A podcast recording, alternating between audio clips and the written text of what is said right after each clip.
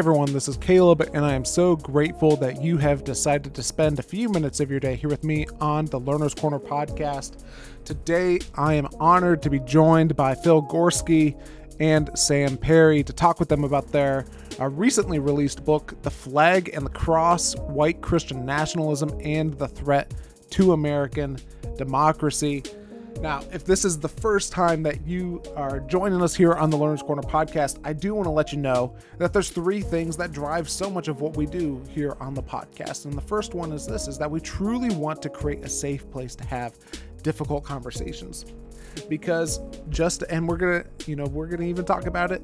Uh, one of those difficult conversations today of uh, Christian nationalism and even national nationalism, and uh, just engaging in that and uh, whenever you engage in in topics such as these, or topics to where it could get very heated, it could lead to a lot of di- division and discord, and um, and in many cases anger and and rage and shame as well. But here we want to create a place to where we can engage in these conversations and uh, have productive and healthy and um, and very civil and respectful conversations as well. The second thing is this is that we truly believe that we can learn from anyone and from everyone regardless of whether or not we agree with them completely on everything or 100%.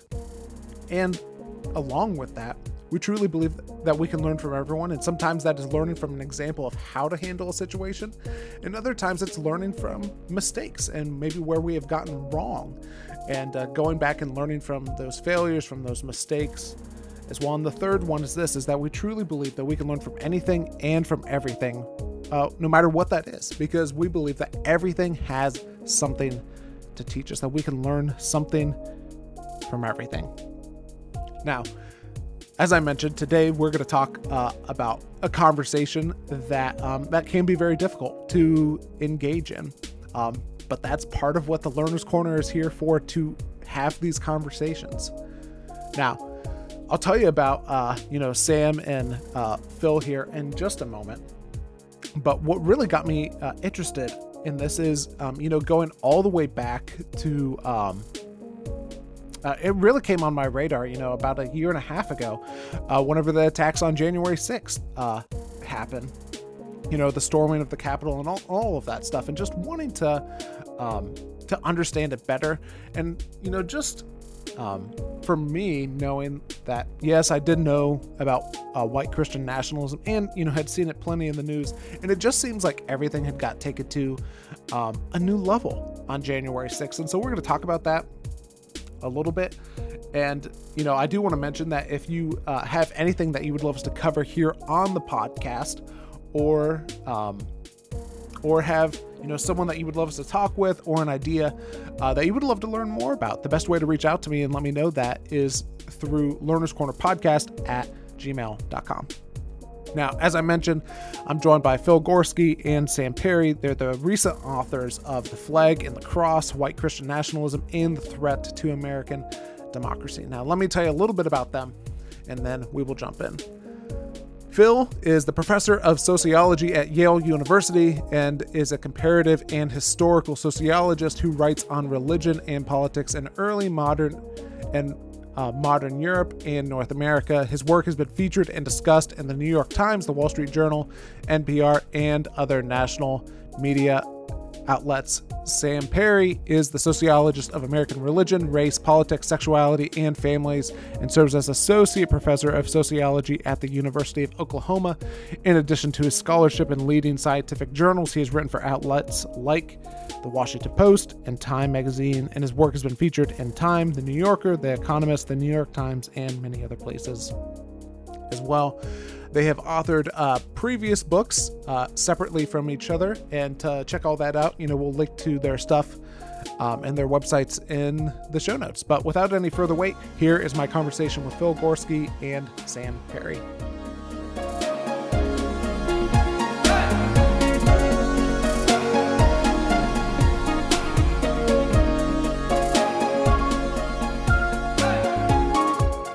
Well, Sam and Phil, it's so good to have you both on the Learner's Corner podcast today.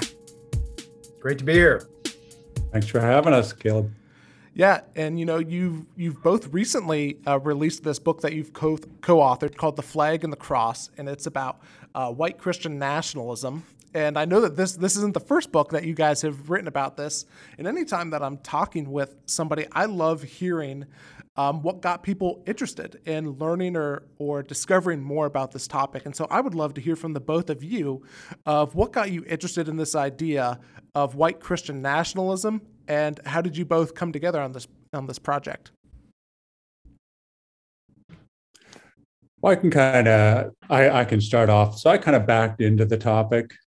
Uh, you know, I was interested in the history of nationalism, how our modern conceptions of nationalism first arose, and um, realized through the historical research I did that the roots of it were religious, and that that kind of tuned me in, I think, to the way in which there is a, a kind of nationalism today that's that's not secular, but uh, but but religious, and then certainly uh, during the the Trump years, it became clear to me that that was a kind of a major part of what was what was going on, and um, you know, Sam and I were just moving on parallel tracks, but with somewhat different skill sets. You know, kind of me more of a historical and cultural sociologist, more of a kind of quantitative sociologist of religion who works with uh, public opinion data, and we just thought, all right, you know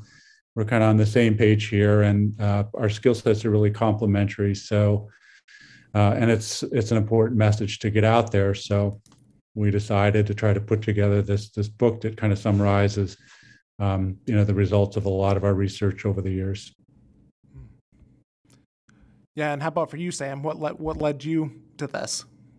Yeah, similarly to, to Phil, uh, also backed into this kind of this kind of research. Uh, a colleague and I, Andrew Whitehead, were were writing a series of uh, studies on really on on tolerance generally, tolerance for non traditional families and outsiders uh, to the American kind of like dominant culture. Um, and uh, and we we actually just we stumbled upon some data that had some interesting measures on on what we didn't know. Uh, we didn't know to call Christian nationalism at the time, but we just had these really interesting indicators and we found that they were just powerfully associated with say intolerance. Stuff that was weird like stuff i mean things that things that you would expect it to be um, associated with like so for example christian nationalism was strongly associated with intolerance towards say like gay marriage or civil unions and that kind of thing. But in other circumstances it was associated with intolerance toward like interracial marriage. Uh, like why why on earth? You know like why why would that why would those things even though these measures say nothing about race and so that led us to suspect that there is this connection between what we now call white Christian nationalism and really a, a vision uh, of America where people know their proper place and they are with people like them and not with people like us. And and uh, and so I, I, think when when Trump came along, uh, we we got a hold of some new data and we found that it was just uh, this really powerful predictor of support for Trump uh, and for support for everything that Trump was about. Uh, you know, his, his, opposition to immigration, his view on Muslims, his uh, his uh, his support for you know extreme nationalistic, you know, patriotism or not even patriotism, just nationalism. And we we've you know, I think along with Phil, we were reading Phil's stuff is really historical tracing out of of of the the roots of American religious nationalism and all of those, and it just really dovetailed perfectly with the things that we were finding in this empirical data. So, like Phil said, we just uh, we had complementary uh, skill sets that we could put together towards a, uh, a better understanding of what's going on right now at this current political moment. Yeah, and I'd I'd love for you guys to tease out um, kind of what what is Christian nationalism and how it separates itself from just general nationalism in general.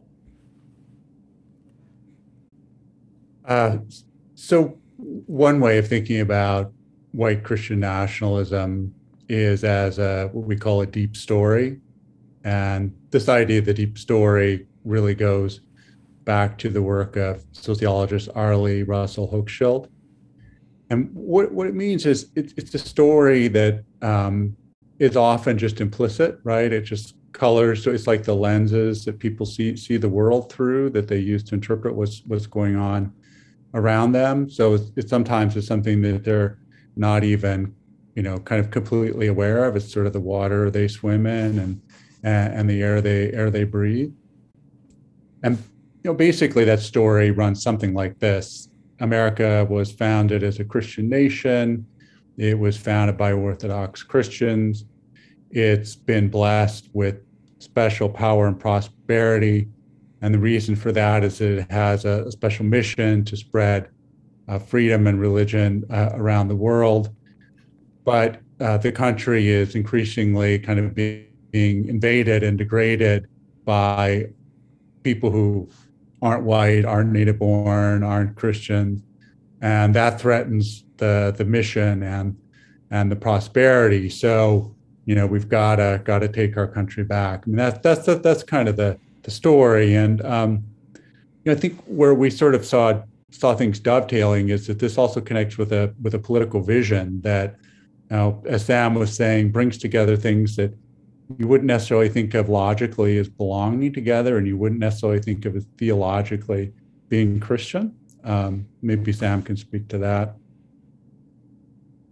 Yeah, I mean, I think this is this is uh, one of the fascinating things about that. You know, what we're what we're diving into. I mean, certainly, white Christian nationalism has this has this vision of the kind of country that we feel like that that that this this myth of America's special relationship with God, but also this kind of vision for the kind of country America should be, and it's powerfully shaped by uh, by the idea that the right people should be on top.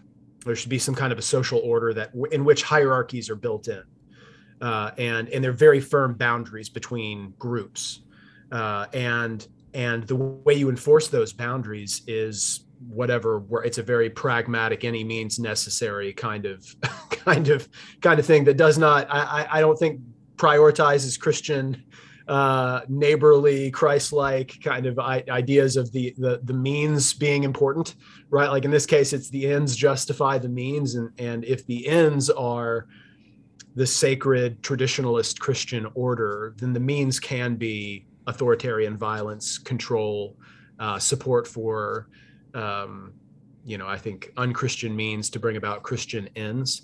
Uh, but but all of this all of this thing is in and I, you know I, I assume we'll talk about this eventually. But this is uh, there is a very uh, a very at the core of this is a very us versus them kind of mentality, and this is what makes it I think, and we can talk about this more. Caleb is is what makes this so antithetical to I think uh, many many understandings of what we think a Christian uh, would value and prioritize is you know Christians modeling their life after Christ, uh, who gave his life for his enemies and get you know and and, and died for his enemies and did not want to, uh, you know, didn't see his life as a, a, me against my enemies, you know, and and uh, Christian nationalism is very much not us for our enemies. It is it is us against our enemies who are trying to take what is ours and corrupt what is God's, uh, and by by by extension ours.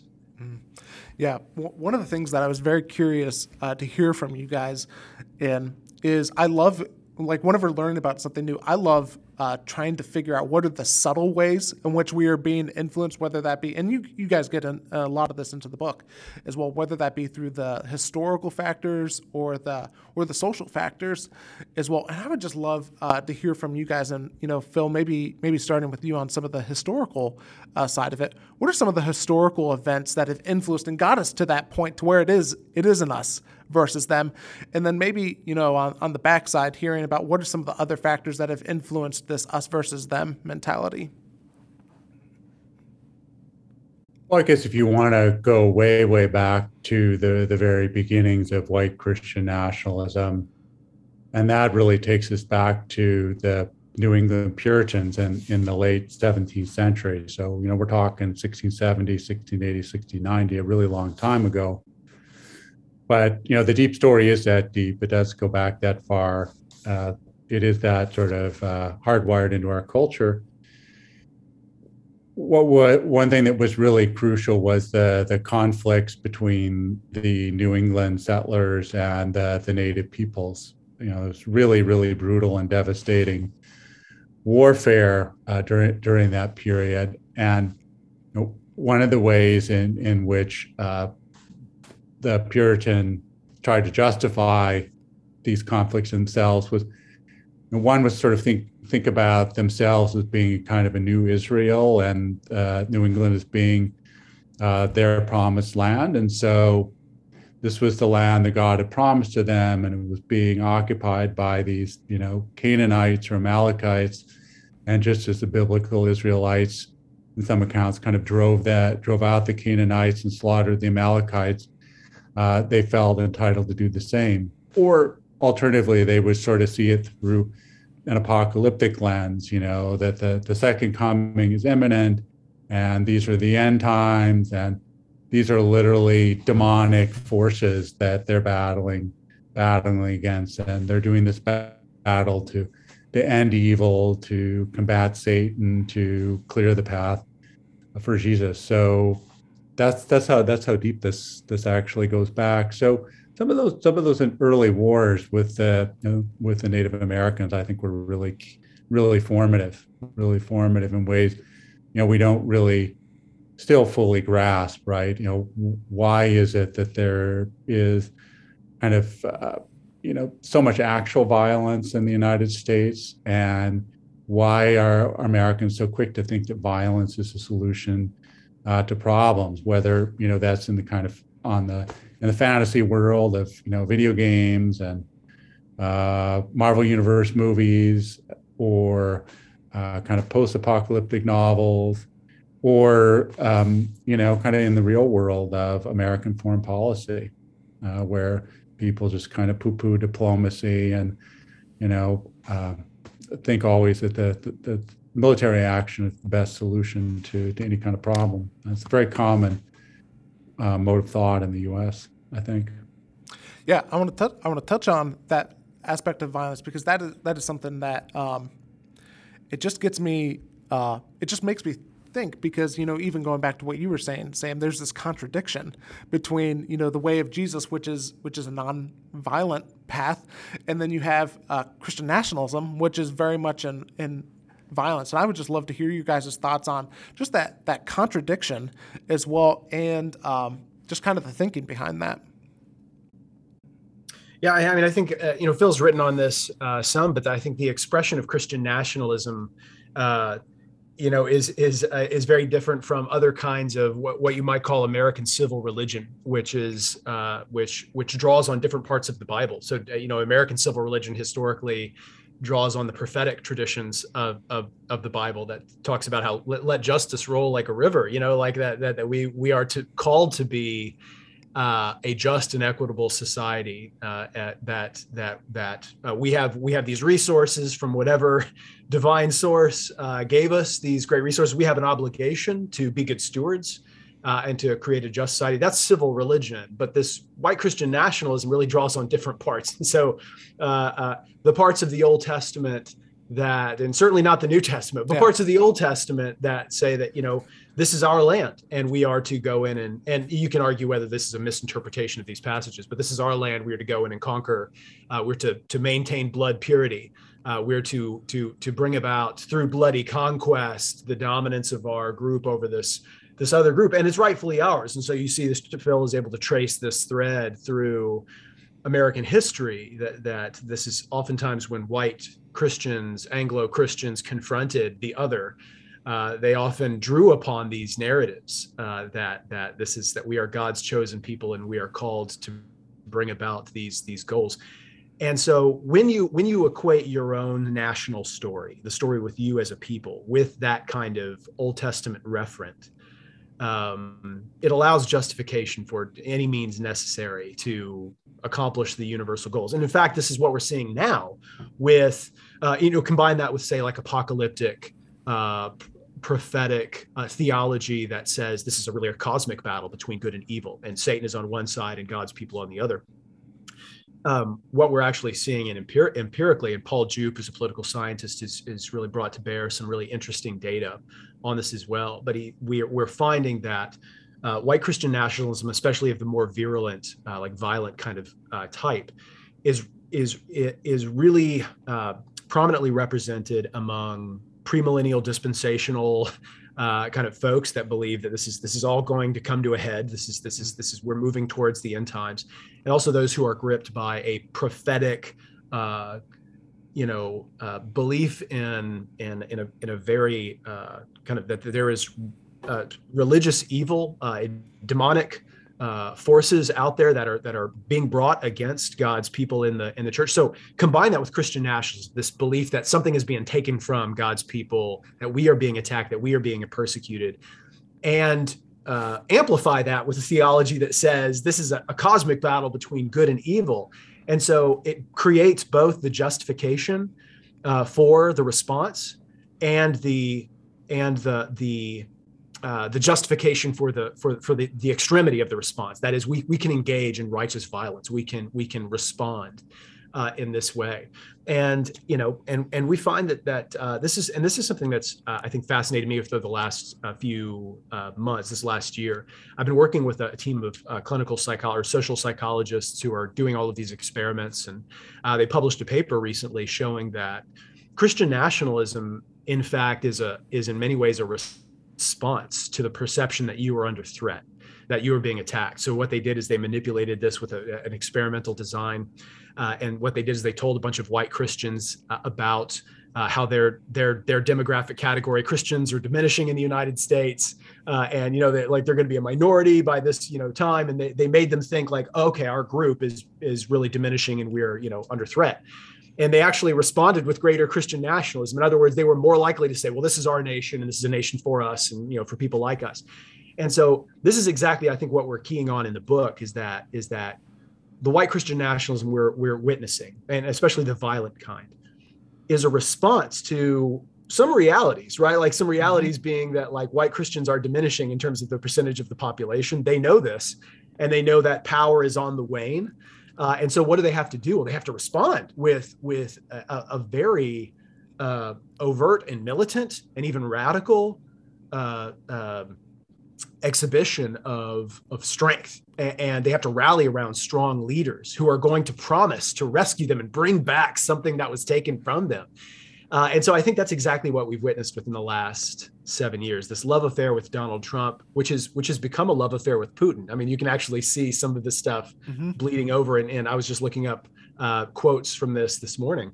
Uh, you can see the same kind of thing, but it's it's the same attraction to strong man, authoritarian, don't take crap from anybody, uh, traditionalist you know morals that you can enforce upon a population. I mean it's all it's all kind of it's all kind of there. So the theology is there but also this perception of demographic uh, transition and threat that scares them. Yeah. And just just as you were talking it, it had it gave me this thought and i would love your guys' thoughts on it too is it almost makes me think of um, we have we have taken the responsibility or the pressure of being God and put it on ourselves, or we have been looking for it in someone else. And so we feel the need to do X, Y, and Z thing to usher in what we believe that God is bringing in, or we look for someone who is leading that charge for doing that. Any thoughts on that? Well, I, I would just uh, start by quoting Abraham Lincoln, who, uh, or paraphrasing him, he basically said that the only time that you know God's, you're able to discern God's will is when you when you violate it. Um, but I, I just I want to make a, a somewhat broader point, uh, following up on on what Sam said, which is, you know, it, it, we're not we we're not amongst folks who argue that religion is inherently violent or Christianity is isn't is is inherently bad, and I, I think that's why it's so important that Sam brings up uh, you know the way in which uh, sort of white Christian nationalists pull very hard on a few strands within within the Bible, and have to pull really really hard to find anything in the New Testament in particular that really supports their their worldview. You know, they always go to the Book of Revelation, uh, and they always go to a few passages in the kind of historical parts of uh, of, of, of, of, the Old Testament, um, because you know if you're looking for justification for you know violence, um, you know where else where else are you going to go? Um, it's just otherwise it's just it's just really not there. So contrary um, I think, to the sort of plain meaning of the kind of red letters um, in, uh, you know, in the in, in Christian scripture. Um, you know, Jesus did not say, "Let's throw stones to everybody's windows. Let's be the war makers. You know, you see somebody on the ground, give them an extra kick. I mean, that's not it's not what I learned, um, and I you know I don't think it's I think it's true to the message, but that's kind of the the Jesus that a lot of white Christian nationalists have made. And I think the other thing I would say is that you, know, you have to understand that Christian nationalism is a spectrum, right? I mean, there are moderate versions of it and extreme versions of it, and Sam and Andrew were very careful to emphasize this point. And so there are a lot of folks who will, out there who will say, "Well, gosh, you know, I don't really know anybody who's like that, um, or I only know a few people who are like that." But let's just say that only five or ten percent of the population um, in the United States really falls in this hardcore white Christian nationalist perspective. I think the thing you have to understand is that while democracies are made by majorities, autocracies are made by minorities, well organized, militant minorities who are ready uh, to violate norms and, and use violence. And this is really the warning that we and others are, are issuing is that we're approaching that kind of kind of critical mass where we may really have that five to ten percent. And so we're especially concerned about the um, upcoming elections 22 but especially especially 24 uh, where we could see violence erupting on a scale that will make the j6 insurrection look like a minor temblor hmm. yeah and i want to go back to something that you just mentioned phil you talked about like the spectrum on it and i think it could be very easy for us to look at the very far end of the spectrum and go i'm not inciting violence I'm not doing this. I'm not, you know, X, Y, and Z You're doing doing that thing. Um, and I would just love to hear from your guys' perspective of, okay, so we're probably not on the far end of the spectrum, but what does like what does the middle look like, or what does the the light person who is you know maybe subtly being influenced like what does what does that look like? Yeah, that's a great question. So we, I mean, I, I, think that that is actually where the the majority of Americans fall. Like, so we actually find that that most Americans are not on the extremes uh, like on so many issues, Americans really cluster around the middle because they're just kind of uh, most Americans, and this is I think this is important to keep in mind as we talk about politics. The, the the extremes get all the attention. They're the ones who are the loudest. They're the ones who are the most active, and they're really engaged. And and they should be we should be concerned about them because they are the ones who are are, are the ones who are the most likely to be organized and engaged and kind of moving the needle, right? Most Americans, though, are moderate. They don't know what they think, and they really are just kind of living their lives. Frankly, like they're just they're just on, you know, and you know, watching Netflix. And and and and and and if to the extent that they are engaged in any kind of political discussion on Twitter, most of them are probably just watching the show rather than really contributing anything of their own kind of like thought. So that being said, most Americans, even even when we kind of put together these scales of Christian nationalism, cluster around the middle because frankly, we do have the United States has a complex relationship with Christianity. It's it's um, you know, I think John Fea, who is a historian at Messiah College and has written a great book on, you know, it was America founded as a Christian nation. It's a very fair book, I think. And uh, and he, you know, his answer to that question is America's relationship with Christianity is it's complex uh, because we we have this Christian heritage. There is a, a, strong Christian heritage. The vast majority have been Christians and, and said Christian things and, and, thought Christian thoughts and like use the Bible as, a, as this, you know, a, a, framework or a language at least. Um, and yet we have this kind of like secular law and the secular constitution and all of this kind of precedent for that as well. So most Americans recognize that jumble, uh, that confusion of just America's like, yes, separation of church and state is good, but you know, prayer in public schools. I don't know. Like, I'd like for my kid to be able to pray in public schools or to wear crosses around their necks, or I want to put a nativity scene in my front yard and not feel weird about it, you know, like, and so um, we have this, we have, or, or, you know, uh, Christian values. Like, it'd be great as a Christian myself. I would, I would like it if my government, like Christian values, I think are a good thing. And I would like my government to, to reflect some of that, you know, um, without without explicitly saying like we are a Christian nation and you have to be, you know. So all that to say, I think most Americans are are moderate and not engaged with the question of like, hey, how do we bring about a theocracy or how do we fight the theocracy? Like most Americans just aren't even on on the page there. Um, that being said, though, um, I think there is a, I, I think because of that latent uh, draw of this kind of Christian nation narrative, uh, and that it's connected to perceptions of like who are we as a country that is there and present to be activated by uh, I think savvy politicians who want to stoke fear into audiences and to make them feel like, hey, something is being taken from you. Let me tell you what it is. It's this and it's this and it's this. Doesn't that make you mad? Doesn't that make you want to want to fight back against all of these outside threats, the immigrants, the secularists, the globalists, all these people who want to take what's what's yours? Whether that is true or not, and I don't think it is true, uh, I think that's there to be activated. And so what we want to do, I think, there there are there are folks on the far right that like are going to pan our book. They're not going to read it. like they're, they're not, you know, we understand that, but but who we want to talk to is we want to talk to this engaged group in the middle that so that we can say like, hey, you know, there, there are going to be voices, there are voices right now who I think want to recruit you into this effort to to to undercut what makes us a strong democracy and and to weaken those kinds of like guardrails uh, what Levitsky, Steven Levitsky, and Daniel Ziblatt in their book "How Democracies Die" called "Guardrails of Democracy." They want to help you weaken those guardrails of democracy, and we want to give them kind of a you know a narrative and some tools to say, "Hey, this is not this is not America. This is not where we want to go. This is not even Christian at all." Uh, and so I think that's kind of what we're we're trying to do in our in our in our book. Yeah, could you talk about um, maybe some some things that we could be on the lookout for, some some sayings that you just hear that are like, hey, watch out for this person because they they may not be promoting democracy through it. Like, what are some things or some behaviors or just some things or some rhetoric that you, whenever you hear it, you go, okay, I'm not like it may not be a, a, no, I'm not voting for that person, but I need to pay more attention. I'm I'm I'm a little bit concerned by it. Mm, mm.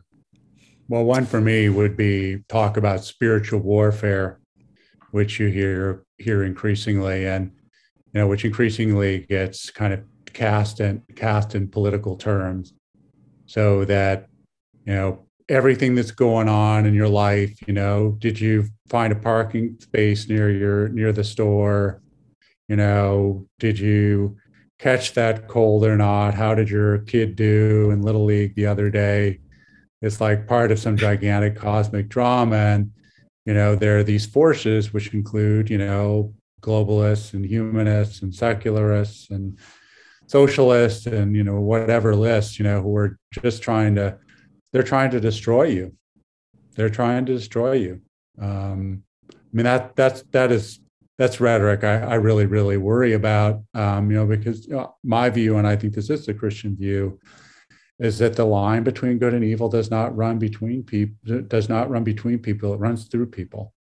And you know to think that you are, are always on the side of good and that everything that befalls you is because of somebody else or some power that's working against you and then they connect that to to politics. I mean that's a, that's a very dangerous road to go down because it does authorize this kind of by any means necessary view, uh, you know, which is just antithetical to democracy. I mean, you know, on the on the plus side, I would say, though I would say, you know, things to points to reinforce is, you know, look, I mean, religious freedom in America has been good for American Christianity, and you know, or to put it even more pointedly, so far in our history, democracy and Christianity have uh, been really complementary to to one another. And I, I think what a lot of folks who are, you know, pull towards this more authoritarian drift don't quite realize is historically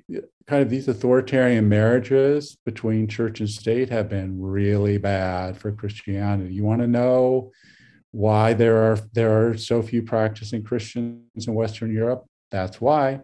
That's why. Um, and so, you know, going down that road, it's, it's not just sort of damaging to Christian witness in various ways. It's just it's going to be damaging to Christian churches in the long run. Frankly, there's pretty good reason to believe statistical evidence that Sam, I'm sure, could talk, could could cite that has already had a very negative effect on American Christianity, especially amongst younger generations of Americans. Yeah, I mean, I, I could give you some really uh, some really quick ones that I feel like are are they spell disaster for. Uh, let's let's let's speak in terms of like Christians trying to preserve their witness in the world, right? Yeah. Like, so they they want to have a positive influence on Christ's behalf and to be salt and light wherever they happen to be. And they want to be good citizens just because Christians have always been good citizens. You know what I mean? Like that is that is like the early church. Like they were good citizens. They bragged about this. Like, hey, we're good citizens. We're the kind of citizens that you want in, in a society. We're not these kind of outsiders that you make us out to be. So I would say uh, four of them. Uh, four come off the top of my head. So one is is buying into conspiracy theory. Uh, so like to the extent that that that politi- that politicians and pundits are peddling conspiracy theories, like these kind of secret insider cabals of sex trafficking pedophile Democrats, like who are who are doing like like it doesn't mean like you have to like Democrats at all or their policies, but like the conspiracy theories about like stolen this or that uh, are that are easily debunked debunked by Republicans. you know, like those I would say those things are huge red flags that somebody is trying to just take advantage of your fear and anger. Uh, to, to bring about their own political goals. Uh, I would say this culture that has emerged within the last few years of almost a almost i mean it's it's not a it's not a worship of violence but it's a veneration of of violent masculinity of like we need to take back like what is what is a real man and and and respond to this kind of feminization of the church and feminization of house you know like uh, I, am not making any claims about like whether or not there should be i'm not making claims about here uh, like about gender roles or those mm-hmm. kinds of things like I, I think there are people who who believe God, that God has given gender roles who who are not those kinds of hyper masculine militant masculinity kind of kind of people. Yep. But but you are seeing this reaction to the the Jesus and John Wayne kind of thing that says like we need to double down on like you know guns and violence and MMA and just everything that is like you know and I think that is feeding into this kind of idea of like you know what the solution to, to our problems is is more tough guy violence like on on in jesus's name so i think that's a huge like red flag in my mind um, i would say uh, like a, uh, along with this is just something that i think trump was able to ride uh, at the time was, and we we can show this statistically that that even more than Christian nationalism, like the strongest predictors of your support for Trump at the time were uh, fear of Muslims and fear of immigrants.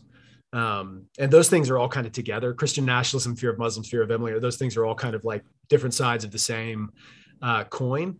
But to the extent that that you are being told that outsiders, uh, these evil, dirty, uh, you know, wicked outsiders are trying to besmirch, rape, kill, uh, uh, and and uh, take away what is rightfully yours. you know, immig- like reasonable people can disagree about the, the best path like that immigration should go and like how do we think about immigration as a society? And yet the, the vitriolic hatred towards outsiders i think is is is suggests that this is no longer a christian emphasis here that, that this has become hijacked i think by political purposes. The last one i would say is uh, is um, we can also overlook this. I mean it, it used to be the christian community was really prided themselves on on on valuing character in their leaders.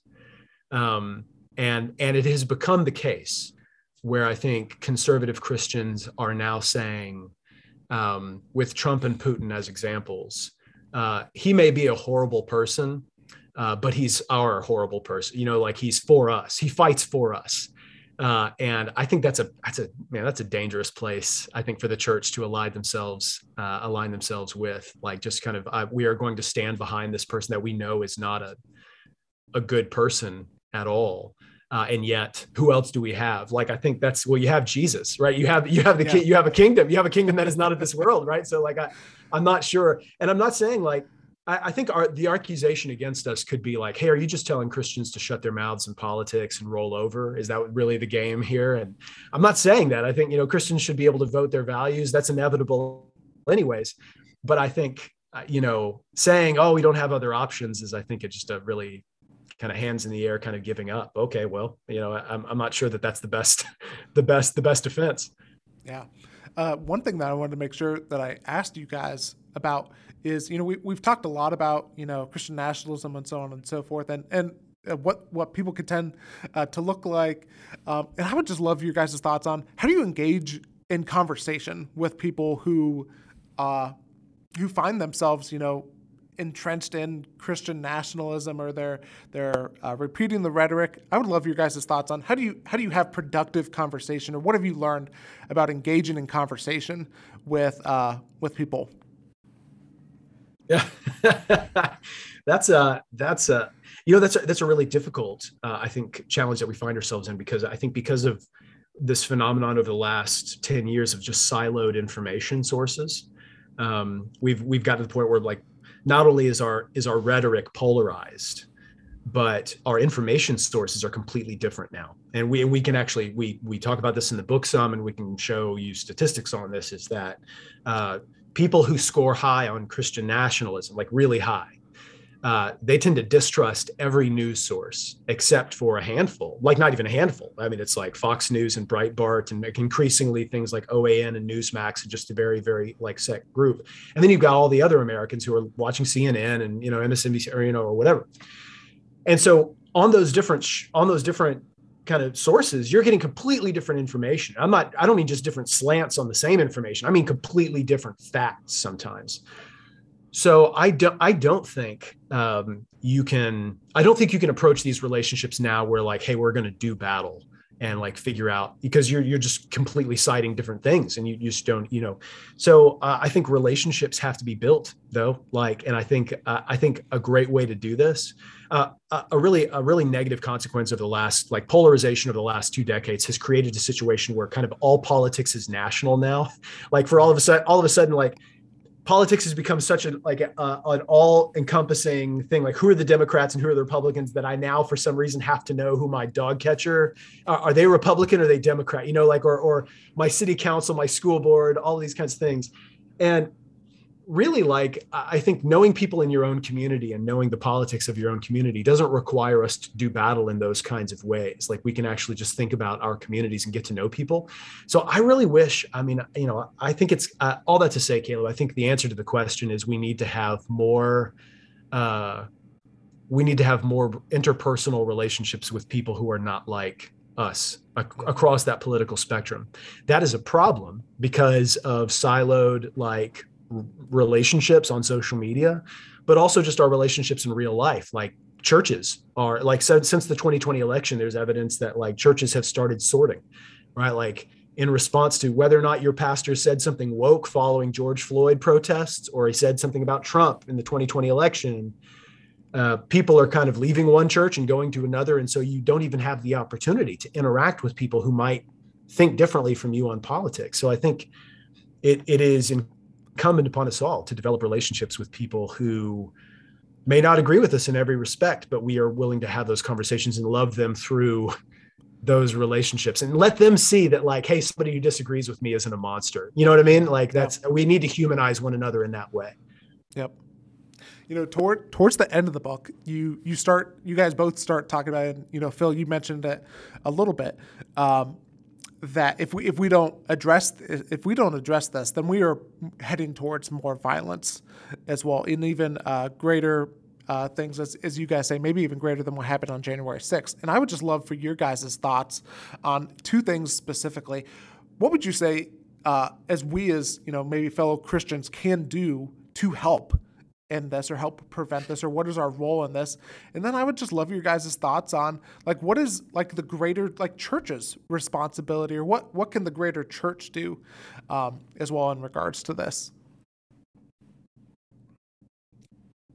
Those are great questions caleb. And i do think that uh, churches and church leaders and people in the pews have a really vital role to play here.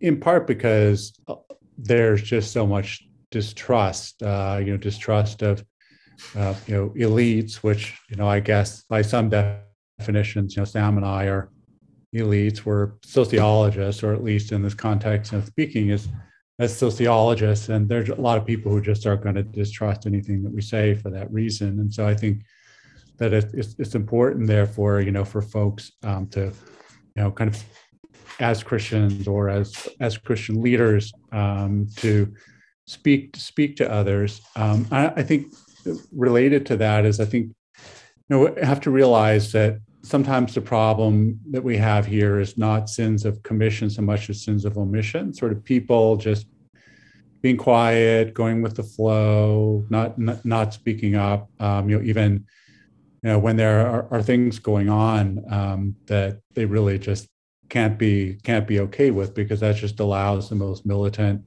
uh, voices uh, to win. I mean, I think um, um, how one does that, I think, is uh, requires a certain kind of artfulness and, and winsomeness. I am not pretending it's easy, and I do think that um, in many conflicts, it will be uncomfortable and will probably um, generate conflict in some some place. Of course, it's already doing that, and in in, in many in many congregations. Uh, but uh, you know, certainly, as as Sam said, a lot of this really will have to uh, happen through sort of uh, building and cultivating relationships with people who we just disagree with, and um, and having more face-to-face interactions. I, I think uh, you know a lot of what's led to the kind of toxicity in our culture is this possibility of of kind of anonymized, uh, uncivil interaction with people and social social media. You know, um, and you know, sort of role models of incivility on cable news or uh, social media or YouTube or wherever uh, who uh, you know kind of like yeah you know boy you really own them. You really trolled them. You really showed them. You really called them out. Um, i think that's harder to do and uh, for most people and just real face-to-face interaction. But i don't know i think this goes a little beyond you know our expertise here as, as sociologists. I think you kind of need uh, psychologists and conflict mediators and uh, you know pastoral counselors and people like that with more and more knowledge and experience than Sam and I have, um, you know, our which really doesn't just go beyond much beyond our personal lives. I would say, uh, I, you know, I think to the extent that Christian nationalist ideology responds to fear and anger, uh, I think, I think helping helping our congregations, you know, uh, to understand. I mean, I think from a from a Christian perspective, uh, I think there is so little to be fearful of like and ultimately in an ultimate sense right like that's yeah. that, that really is an anti-christian and i don't mean like everybody deals with mental health challenges everybody has anxieties about the things that they're de- dealing with in life but like i think to to where this this fear and anger about your situation the current state of our country or our culture or whatever to where you feel aggrieved where you feel wrong you feel outraged and you want to respond with i think this kind of like i think extreme uh, rhetoric and, and response you know, I think that I think that points to some, uh, if I can use the the language idols, uh, that that that are some misunderstandings at the very least. That that that things have been, you know, that we're we're, we're perhaps not understanding our position uh, as as people who don't really have anything to be fearful or or, or super angry uh, about in that in that regard.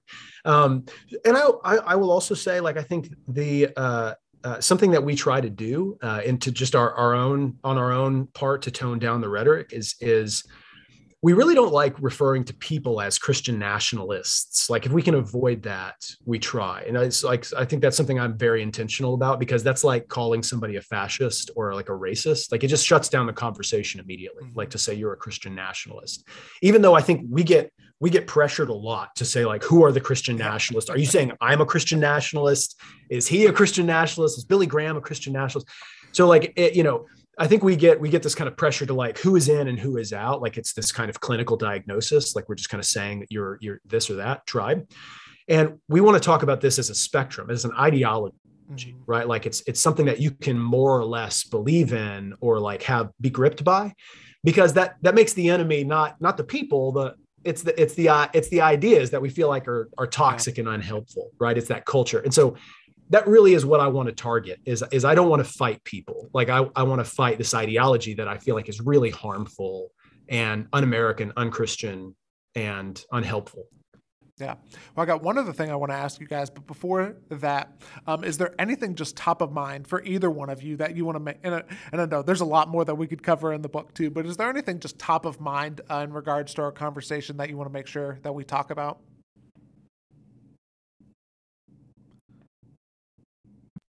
Maybe one thing that's worth mentioning is uh, that Sam has already pointed to is the increasing merger of white Christian nationalism with secular conspiracy theories. And very good example this is, of course, QAnon. Um, you know, and we know from work that uh, Paul Djupe and uh, Robert P. Jones and others have done that there's a lot of uptake of the QAnon conspiracy theory uh, amongst uh, white Christian conservatives and Christian conservatives more more generally. And um, you know that's that that that's really really worrisome. Um, I mean, it really kind of stokes this you know spiritual warfare rhetoric. Um, you know, I mean, look, if you really think that all Democratic politicians are baby killing, blood eating, pedophilic, Satan worshippers, like, what do you do with people like that? Right. Well, you know, by any means necessary, right? Uh, that's something I do. That's something I really worry about, worry about quite a bit. And I do think that that that in particular um, is a place where more faith leaders really need to kind of step up and uh, draw some very clear lines. Anything for you, Sam? Uh, you know, I, I think uh, you know, I think some of what we just want to underscore is that this is not a none, none of this is meant to attack uh, Christians at all or Christians in politics, Christian patriots at all. You know, like we like Christian patriotism is good. Like you know, we actually uh, in the preface, like or in the very introduction, we talk about like how you know I think this it's important to be, and there's a difference between patriotism and nationalism that I think is an important distinction to make. But we also are not like this isn't a book about white evangelicals. When we say that at the beginning as well, like this isn't about hey why, how white evangelicals have ruined everything. You know like we're not saying that. Like this is this is about again the ideology of like white christian nationalism. That to be fair white evangelicals have embraced more than most but there are lots of white evangelicals who are appalled by a lot of the mm-hmm. things that we're talking about and rightly so. And so like i think we want to make sure that nobody is able to uh to feel personally like hey you're coming after my people right? Like we're that's that's that's really not the goal is is is we want to confront that ideology that we feel like is is is taking us in the wrong direction.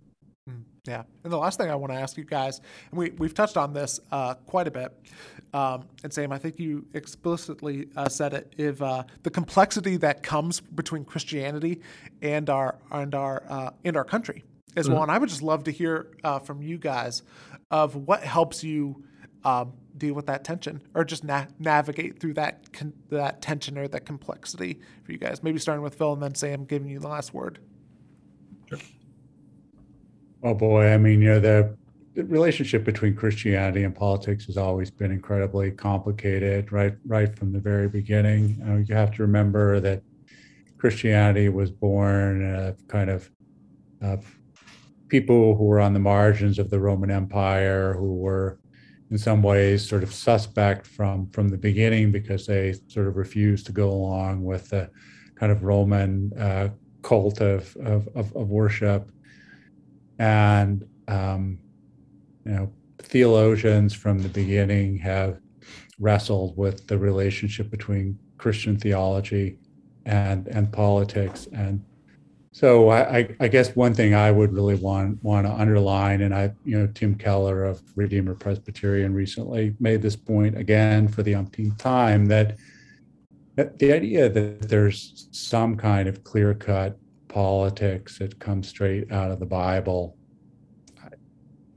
If that were the case, there wouldn't have been the theological disagreements for the last two thousand plus years that there that there have been, and so somebody tells you that X, Y, or Z is, or even more, that this party platform is biblical, you know, I I'd be very careful. I think they're selling you a bill of goods, and they're they're just trying to control you.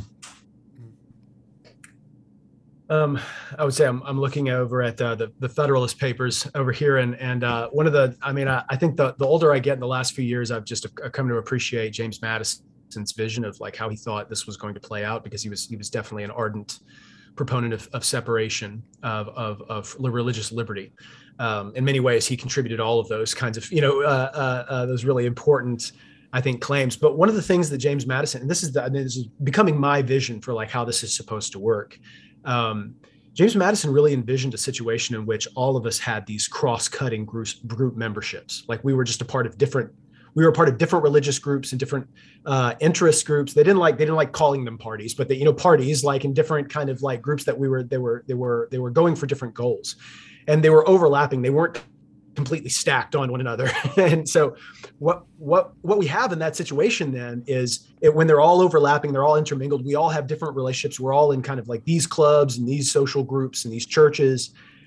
What happens is like we we we don't align in like this bipartisan kind of way of like the all of these people versus all of these people because we're all in these interrelationships. It's complicated, right? And so uh, uh, I think that's really uh, kind of important thing that I, I, I want us as Americans and, and, Christian Americans in particular to, to get back to is this idea that, um, you know, that that uh, it's okay if we have it's it's not us versus uh, the non Christians, right? Like that's a horrible way to think about like our citizenship as Americans. And and like I won't speak for Phil here, but I, I think just think speaking from my own kind of place like I, I think it's a it's a really bad direction to go for Christians to feel like it's us versus the seculars or like the uh, the outsiders or that kind of people. I think we have to recognize that like from the beginning, uh, uh, all of these different groups. Uh, it was it was it was the United States was built with this thought in mind that different groups and different uh, factions and parties and sects and and uh, interests would would be complicated would mix in with one another and that would that would allow us to, to really check and balance one another at that very social level um, to where we wouldn't just align everybody else against everybody else like but we'd all have these kind of cross-cutting group memberships and that's what that's i mean that's i think i want to lean into that i want i want to uh, I want people to get involved in their community. I want people to be not involved. I want Christians, especially, not just to be involved in everything in their church. They go to school in their church. They eat at Chick Fil A every day. They work out at the same. You know, like they they only know people from their community. uh, I, I think you need to be embedded within your like social situation, your schools, your you know your neighborhood watch groups, like all of these different things so that you can rub shoulders with people who think differently, that you can love them, that you can kind of learn that they're not baby eating uh, pedophile Satan worshiper people, you know, like they that that they want the same things as you do, and that you can develop a love, a genuine love for people who are not like you. Um, I think it's a powerful. That's a powerful thing that our that I mean, it's eroding in our society. Social media has contributed to that. Polarization uh, has contributed to that. So I think we need to get that back. Yeah. Well, I know that people are going to want to, you know, keep up with you guys and get your book, The Flag and the Cross. Where's the best place for people to go to do all those things? Uh, so I think they're out of stock on it. Uh, they're out of stock at Oxford University Press, but they're still in stock at Amazon for now. Uh, and we we actually worked really hard to make it really inexpensive. I mean, you can get that you can get a, a new copy uh, for like 17, 16, 17 dollars. It's really inexpensive short book. We try to make it as accessible as possible. Um, and we're both on Twitter, so you can follow us both. And and uh, and that's yeah, that's that's how to access it. Awesome. Well, thank you guys so much for being on the podcast today, and thanks for doing the work. Thanks for having us on, Caleb. Yep. Thanks so much.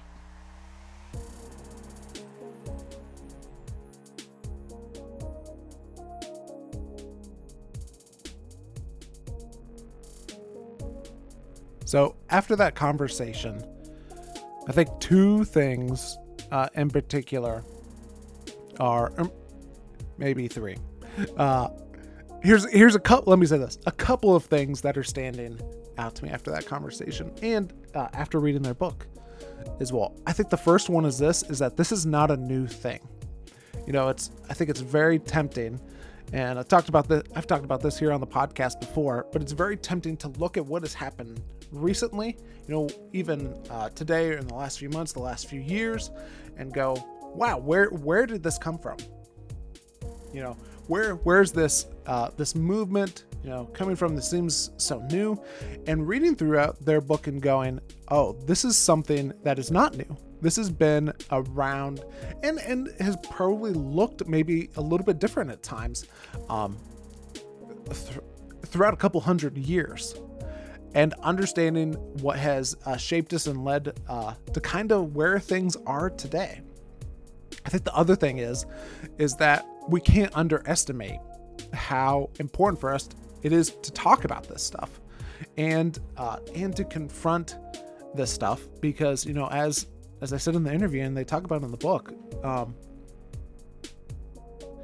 like we we I hope that it isn't true, but more violence could be possible. More events like uh, January 6th could be possible. And I don't mean to, uh, you know, sound alarmist, but it is important for us to recognize that that that could be a possibility, and that's why it's important for us to, to engage in conversations like these. And I think the last thing is that how important it is for us who are followers of Jesus. And you may not be and that's and that's okay. But particularly for for those of us who are followers of Jesus to realize that that is not the way. Like that is not the way of Jesus. The way of violence is not the way. The way of um when at all costs is not the way of Jesus. And thinking about how can we become more familiar with who he is? And how can we lead the way with love, with loving our neighbor as ourselves?